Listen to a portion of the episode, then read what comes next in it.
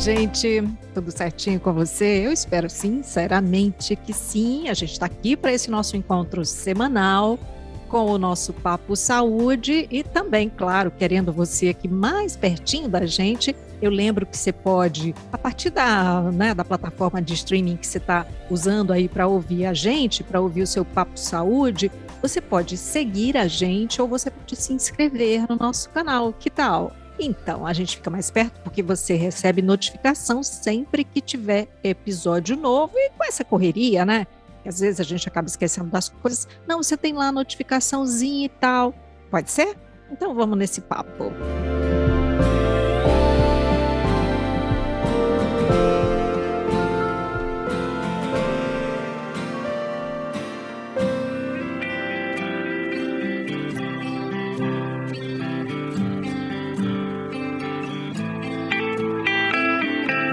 E eu vou começar dizendo aqui um código, tá? Atenção. MG2A. Dito assim, pode não ter nenhum significado para você, né? Como não teve para mim, primeira vez que eu li e tal, mas e se eu disser que a partir de 1 de janeiro de 2022, esse será o código associado à velhice? Sim, isso está previsto, está previsto na nova edição de classificação internacional de doenças da Organização Mundial da Saúde. Olha, se você se surpreendeu, me abraça, porque, sério, eu também fiquei espantada.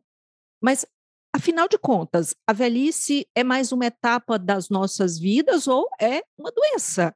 Então, para ajudar a gente a entender esse assunto, nós convidamos a fundadora e presidente do Instituto Velho Amigo, Regina Moraes. Oi, Regina, bem-vinda. Obrigada, Maísa, pelo convite. Um prazer estar aqui. E conosco também está a gerente social do Lar Torres de Melo, Adriana Lacerda. Oi, Adriana, bem-vinda. Obrigada pelo convite, Maísa. É sempre um prazer contribuir com este tema e outros temas sobre envelhecimento. Gente, como eu falei, é, me causou muito espanto saber dessa classificação, desse código associado à velhice, né?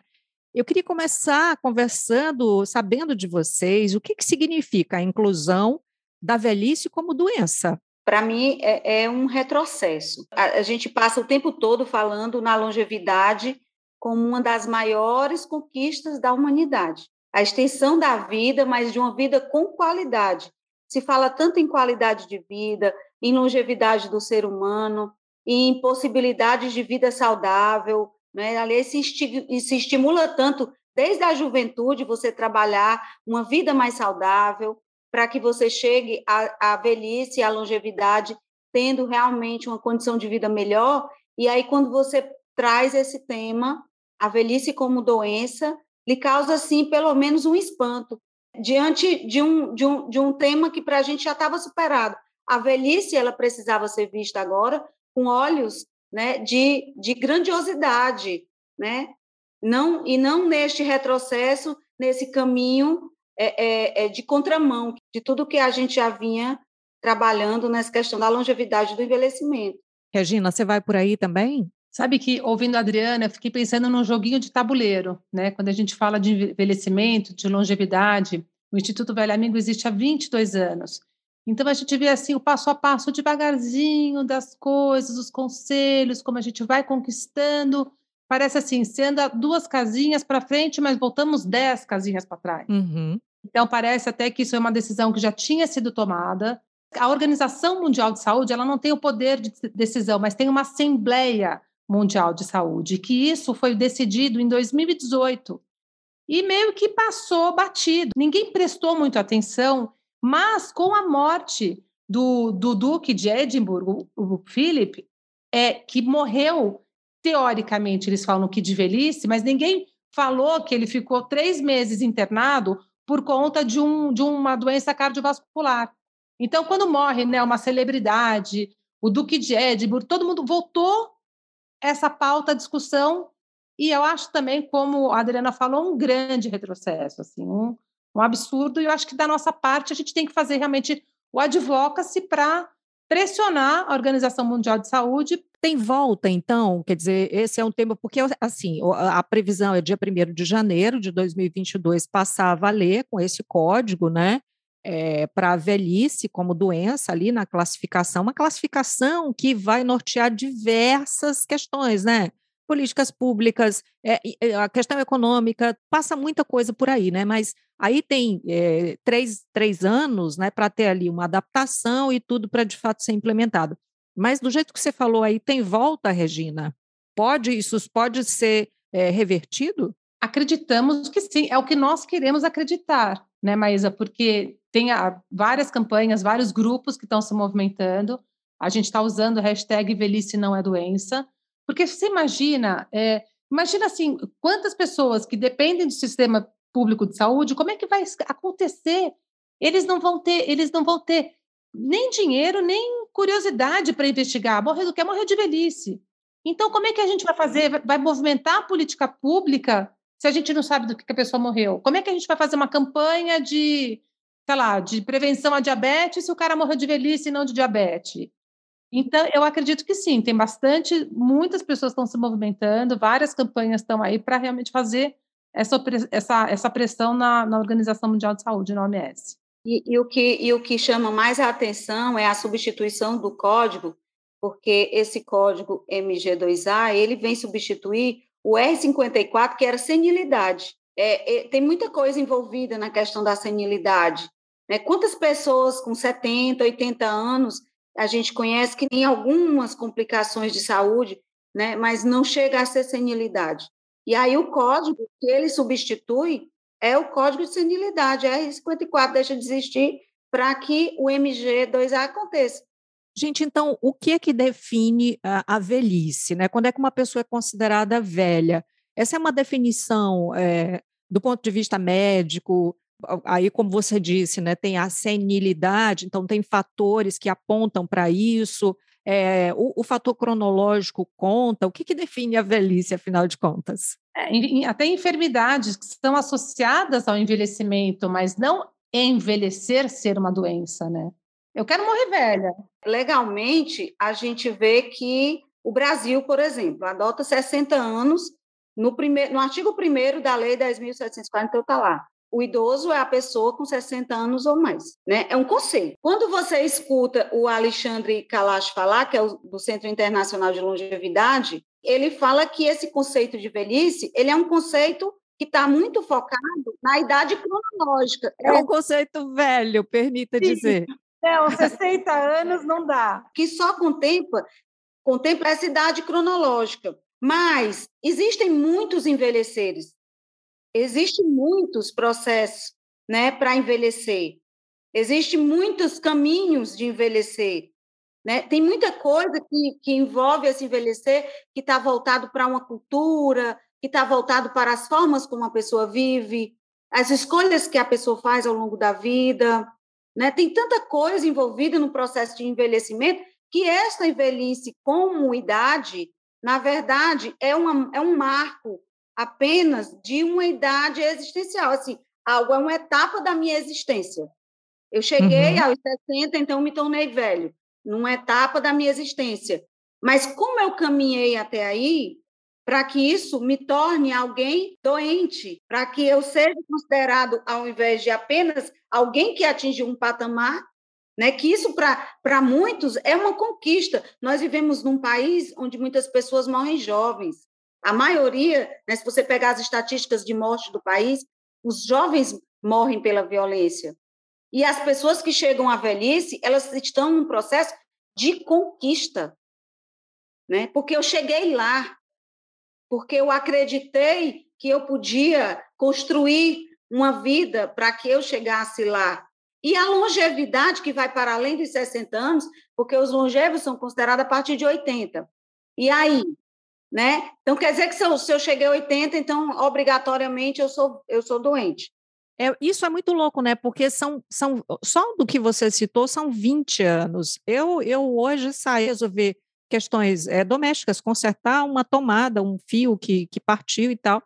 E tinha um senhor de 94 anos sendo atendido no balcão na minha frente, porque eu sei, porque ele falou, ele fez questão. É como se ele estivesse exibindo ali, sabe, uma conquista, né? Eu tenho 94 anos. Com orgulho. Com orgulho, né? Eu, Eu estava bem atrás, porque tem o distanciamento e tudo, mas eu percebi que ele falava aquilo mesmo com orgulho, como você diz, Regina. Você sabe o que eu estou pensando? Eu tenho 57 anos, faço 58, tomara que eu consiga chegar lá nessa travessia que a gente está vivendo, de muitas incertezas, né? E me dá vontade de chorar quando eu falo isso.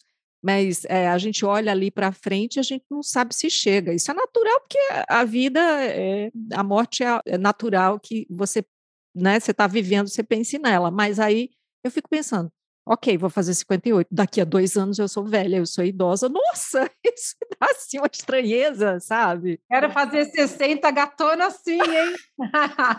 Depois em off você conta o segredo pra gente. tá entendendo? Daqui a dois anos, praticamente, eu vou ser velha. E aí eu vou ser doente? o Kalash diz assim que é muito, é muito, é muito frágil esse conceito de velhice etarista, né, porque você foca a velhice num único biomarcador, como se essa vida das pessoas elas só tivessem uma opção de ser enxergada, né? E aí nós nós nós esse tipo de conceito ele deixa a gente realmente perdido em tudo que a gente estudou. Olha, os gerontologistas, os geriatras, as pessoas que estão no estudo né, do envelhecimento, eles estão todos é, chocados, né, em processo de, de, de, reorganização desse debate, porque exige de nós realmente assim um, uma, um esforço muito grande, né? Sem falar que, que muitos avanços vão, vão ficar para trás, muitos avanços tecnológicos em relação à pesquisa sobre o envelhecimento, as pesquisas sobre as melhorias na qualidade de vida, as pesquisas sobre as doenças né, é, crônicas que não atingem só as pessoas idosas, né? Você tem diabéticos com 40 anos, com 30 anos, crianças diabéticas. E, e os estudos né, sobre o envelhecimento que caminham nessa direção de aprofundar as doenças crônicas, é, vai ter um retrocesso muito grande, porque o investimento pode ser desencorajado. O investimento nas pesquisas. Você fortalece um estigma, Sobre essa questão do estigma, Adriana, que você falou, é, como é que vocês percebem essa decisão né, eh, de colocar a velhice como doença? É, ela vai fortalecer o preconceito? De certa forma, até vocês já tocaram nisso, mas como é que vocês enxergam isso? Sobre o preconceito contra idosos diante disso. A gente está falando de etarismo se fortalecendo? Ah, eu acredito que sem dúvida alguma. É, e a gente já enfrenta né, esse, esse idadismo né, numa cultura onde o jovem é o bacana, né, com N produtos, com, com uma massa de, de, de, pessoas né, vivendo esse né, eterna juventude, você tem que estar tá bem, você tem que estar. Tá, o, o, idoso é. E não estou falando idoso de 60 anos, não, mas a, gente sabe muita gente fora do mercado de trabalho, com 50 anos, fez 50 anos mais, já está ali o cara perde o emprego já começa a fazer conta e ficar pensando se ele vai pegar o carro para virar Uber, porque o cara está meio que fora do mercado de trabalho. Mulher, então, Nossa Senhora, né? Coitada, né? Ah, é, tadinha, assim, não, não serve para mais nada. Então, assim, eu acho que é um grande, de novo, é um grande retrocesso, e eu acredito que a gente consegue, sim, como força de, de nação, todo mundo realmente se unir e, e, e, pressionar realmente a OMS de que isso é um grande absurdo. É, a, a, a, eu acho que isso que você está falando, Regina, remete a uma pergunta que não sai da minha cabeça, e eu acho que da cabeça de muita gente que trabalha com envelhecimento, que é a quem interessa a velhice como doença. A quem realmente vai beneficiar a velhice dentro desse processo de tantos avanços de repente, esse retrocesso, a velhice como doença. Né? Dentro de um, de um país de dimensão é, é, é, continental como o nosso, né, onde se precisa realmente dados mais reais sobre, sobre as doenças, o que leva à morte das pessoas, para que os estudos sejam aprofundados né, e as pesquisas sejam aprofundadas, a quem interessa de fato se, que, o, que o velho morra e lá tenha dito lá no, dele, velhice, como se isso fosse determinante, acabou. É, é, maluco também porque as projeções né, da, da população mais velha no país, elas são, eh, são crescentes, né? A gente Brasil vai ter aí Daqui a pouco, eh, projeta-se que em 2060 a gente vai ter mais idosos do que jovens, né? Mas já sabe que quando eu comecei o Instituto, um pouquinho antes de 99, a gente falava assim: olha, em 2020 não seremos mais uma pirâmide etária. Gente, chegou em 2020, agora a gente está falando de 2050, um número de idosos absurdo. Então, imagina daqui 10, 20 anos, essas pessoas que estão idosas falecendo, né, com 80, 90 anos, e todo mundo de velhice. Então, assim, não é, é o que eu falei no começo: você anda duas casinhas para frente e volta 10 para trás. Projeção é 2030. A, o número de, de idosos já será superior ao número de, de adolescentes crianças e adolescentes de 0 a 14. Então, não, não é nem 2060 mais, não, já é agora 2030. É 2030. 2050, nós vamos ter uma pirâmide invertida, totalmente invertida. Né? Então, assim, é, é bem complexo você falar disso né? nesse, nesse tempo onde o envelhecer ele deveria estar tendo é muito mais um, um florescer mesmo de novas ideias, você voltar a isso em vez da gente enaltecer esse idoso, né, a gente está classificando como, como doente. Então é bem triste. Agora, na, na, durante a pandemia, né, especialmente no começo, a gente tinha ali é, na Itália, né, uma, toda uma geração morrendo, né? Mesmo no Brasil, a gente teve a morte de muitos idosos, né? Começa ali um estigma, né? Ah, são, são só os velhos que estão morrendo, deixa os velhos morrerem. No começo ali a gente sentiu que tinha isso, né? É, uma luta, inclusive, contra isso, né? contra esse preconceito que é que, que, que mata, inclusive, né? Então, é, a gente está juntando tudo isso, né? Como é que vai ser isso? Juntar esse estigma que se acentuou na pandemia com essa classificação a partir de 2022? E esse processo, ele exigiria de nós um esforço muito grande de, de propagar e construir nesta nossa sociedade é, uma, uma velhice, um envelhecimento em que se você que você trabalha para essas pessoas dentro de um, de um, de um contexto, né, lógico que das construções familiares, sociais e culturais, os projetos de vida para o envelhecimento, os planos de vida, as pessoas fazem planos. As pessoas têm projetos de vida, então elas não morreram. Eu costumo dizer, no Lator de Melo, eu costumo dizer que as vidas que estão lá com grau 3 de dependência, elas são significadas pela própria história delas. E elas estão vivas até o fim. Ninguém cuida de pessoa idosa, mesma camada, como pessoa que já morreu. Você cuida de pessoas, mesmo acamadas, como quem está vivo e precisa ser cuidado e precisa ser tratado com respeito e precisa ter dignidade até o fim. Eu acho que esses retrocessos eles também caminham na direção do desrespeito, da, da, da indignidade para a velhice. E é isso que nós deveremos combater. Eu acho que essa é a nossa bandeira de luta contra esse etarismo proposto, né? contra esse, esse ageísmo proposto. Ô, Adriana, você começou falando aí né, desse trabalho do Lar Torres de Mello. Lá no início, a Regina falou de quanto tempo tem o Instituto Velho Amigo. Aproveita para dizer para a gente também quanto tempo de atuação tem o Lar Torres de Melo e um pouco mais de como é que vocês trabalham o cotidiano mesmo, assim, obviamente que a gente precisaria de, um, de uma conversa aí de três horas para isso tudo, mas de modo sucinto, para quem não conhece ainda, saber como é a atuação. Ah, o Lar Torres de Melo é um velhinho robusto, tem 116 anos. Olha só. Cheio de vida. Olha, se a gente fosse tomar o Lar de Melo como exemplo de longevidade, a instituição em si, que cuida de pessoas velhas e acredita nisso, é, a, e aí você ia ter o próprio lar como o velhinho mais forte que eu conheço. que bonito. O Lar de Melo, a, é, cada uma da, de nós que estamos lá, nós sabemos que somos frutos de uma história. Eu estou lá no Lar de Melo há 18 anos, né? mas eu já conheci o Lar de Melo desde a minha infância eu visitava lá com a mamãe. Mas o que eu vejo é que o Lar Torres de Melo, à medida que o tempo passa, ele fica muito melhor. Eu estou chocada com isso. Você tinha noção ali que você era criança e que depois, quer dizer, você estava ali convivendo né, com a velhice, e que depois você ia 18 anos depois você ia estar tá aqui contando como é esse velhinho robusto que é o Lar Torres de Melo. Que lindo isso. Com esse amor todo, é? né, Mas ela fala, dá para sentir a paixão dela, então... assim, o amor então que ela tem por essa causa. É, vocês tocaram meu ponto fraco. Eu, quando eu tinha nove anos, eu fugia para cantar na missa lá. Fugia porque o meu pai não deixava ir só. E aí eu inventei uma historinha para catequista que eu não tinha feito a primeira comunhão e eu queria fazer, porque eu soube que ela preparava os meninos, porque todo domingo uma das características desse grupo era ir cantar na missa, ajudar na missa. Aí eu inventei para ela que eu não tinha feito. E a mamãe, muito ocupada, nunca foi atrás de saber. Eu dizia que era um coralzinho que a gente estava preparando para cantar na missa.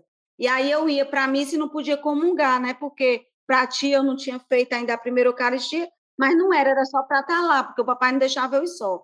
E aí eu fugia para cantar na missa. E eu gostava de conversar com as pessoas depois, uhum. né? Aí a minha, a minha catequista, ela ficava louca, porque eu sumia lá no lá ia conversar com as pessoas, adorava conversar com os velhos.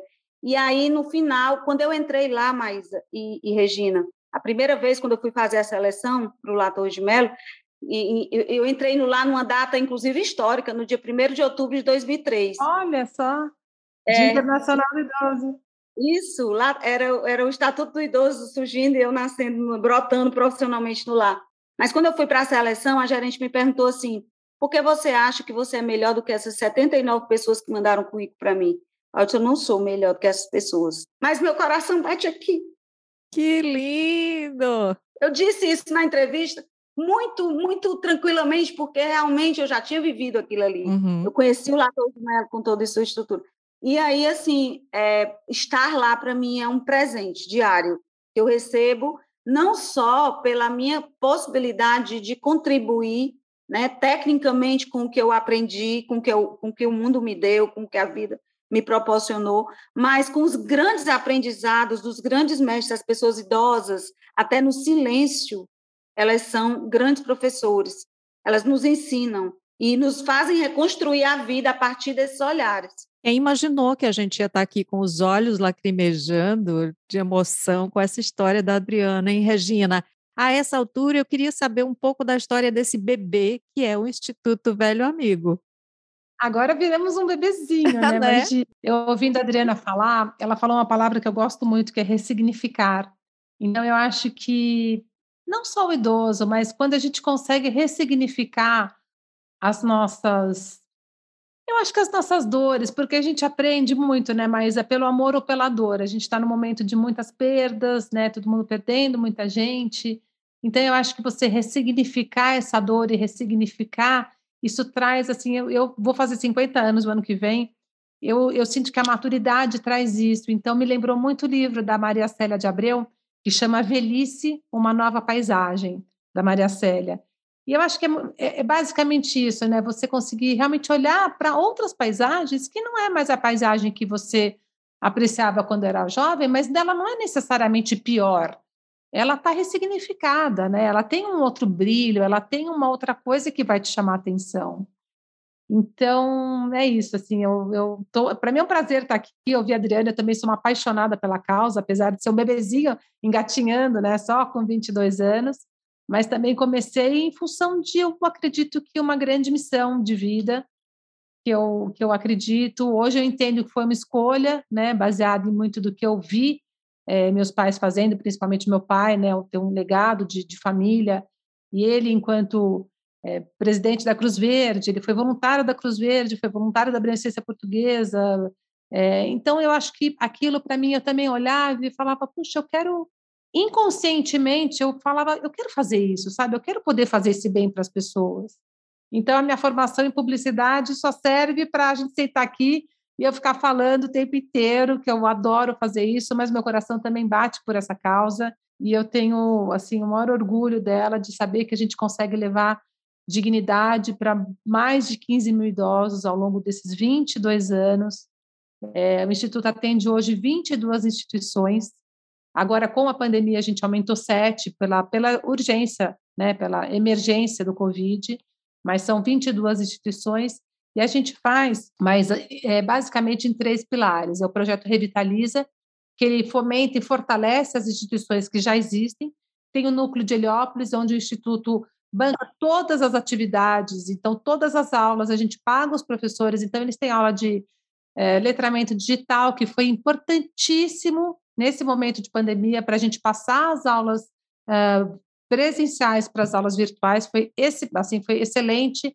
Então, alfabetização, hoje eh, eles tinham dança circular, agora com a, com a pandemia não estamos conseguindo, mas yoga e meditação, e o outro terceiro pilar, que é o advocacy, que a gente faz muito para falar realmente do, do não preconceito, alertar sobre as campanhas. Agora, dia 15 de junho, a gente teve o dia é, da conscientização da violência contra a pessoa idosa. Então, a gente fica muito nessa linha de frente do advocacy e faz campanha e faz manifesto, é, sempre para trazer essa visibilidade e essa consciência de que sim, estamos envelhecendo e como é que a gente quer chegar lá.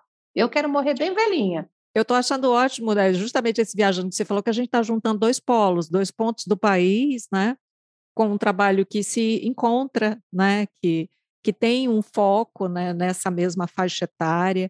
E você falou aí do livro, né? É, Velhice, uma nova paisagem. Eu gostei dessa dica, inclusive, vocês têm outras dicas para quem quer saber mais sobre a velhice, para quem quer é, se informar sobre o que, é idadismo, etarismo, que são palavras que a gente ouve há muito pouco tempo, de fato, né? Com mais, né, mais vezes assim pronunciada, né?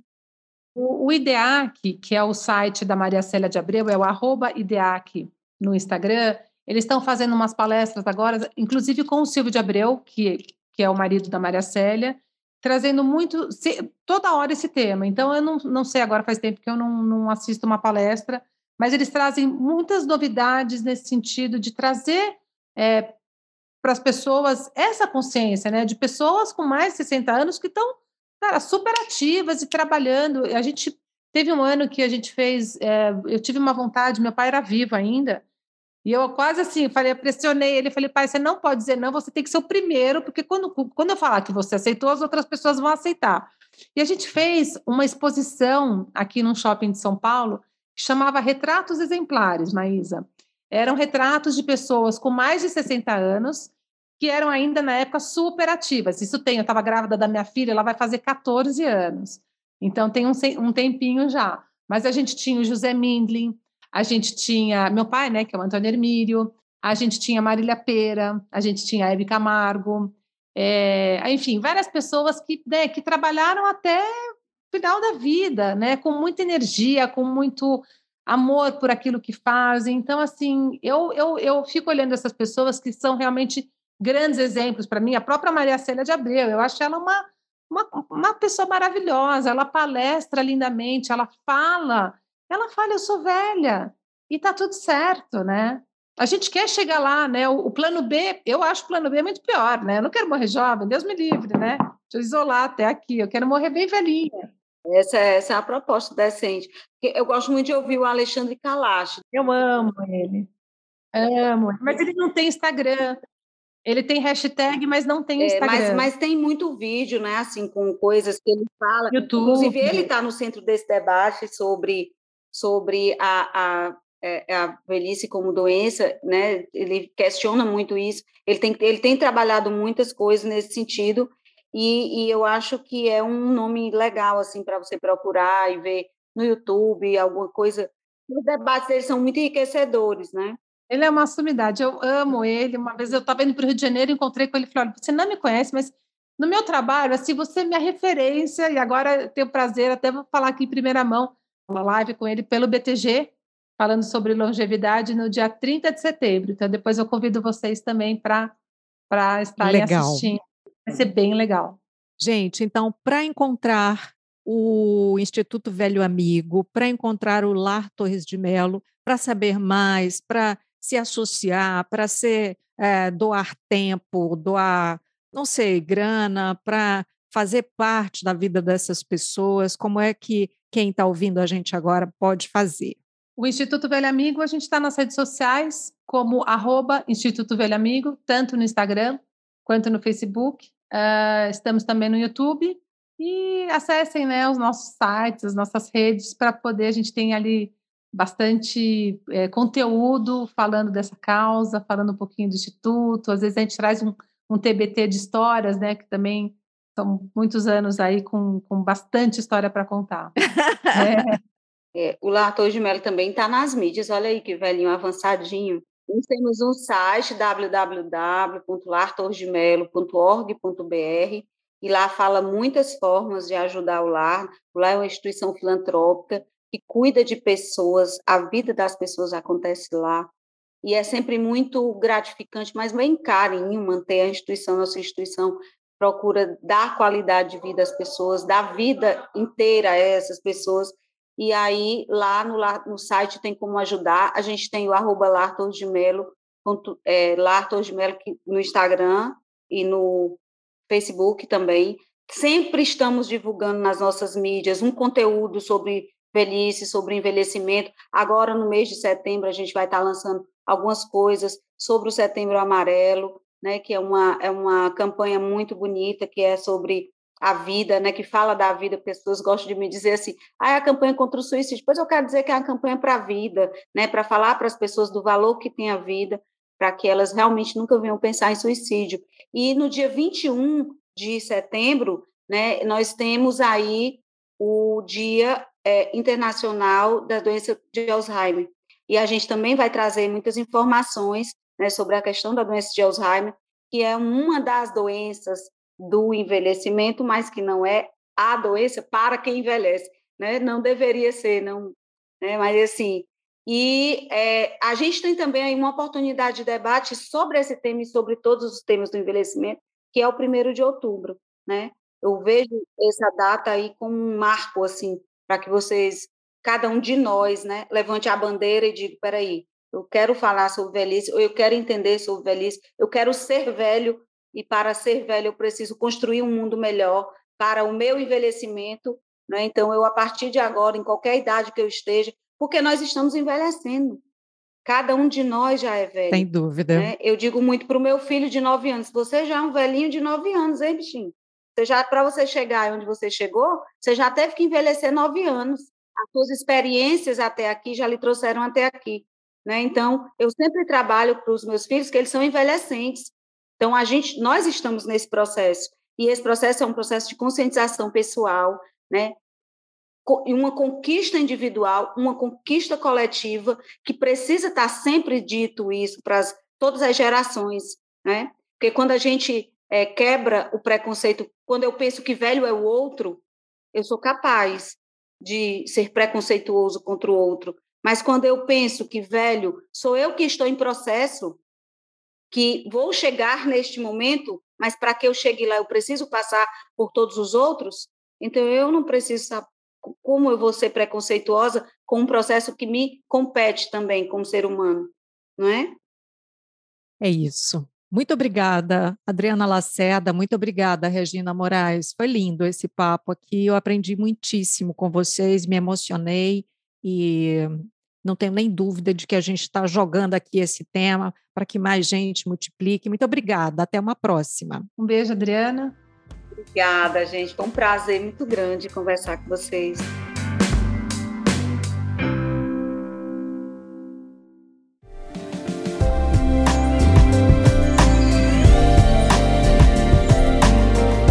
Isso, gente. Agradecendo muitíssimo aqui a Regina Moraes, que é fundadora e presidente do Instituto Velho Amigo, a Adriana Lacerda, que é gerente social do Lar Torres de Melo.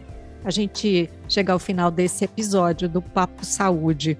Eu lembro que esse episódio foi gravado de forma remota e que por isso a qualidade do som pode não ser a ideal e é que nós gostaríamos de entregar a você.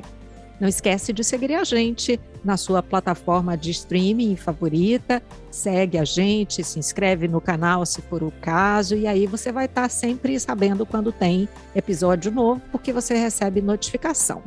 Cuidar de você, esse é o plano.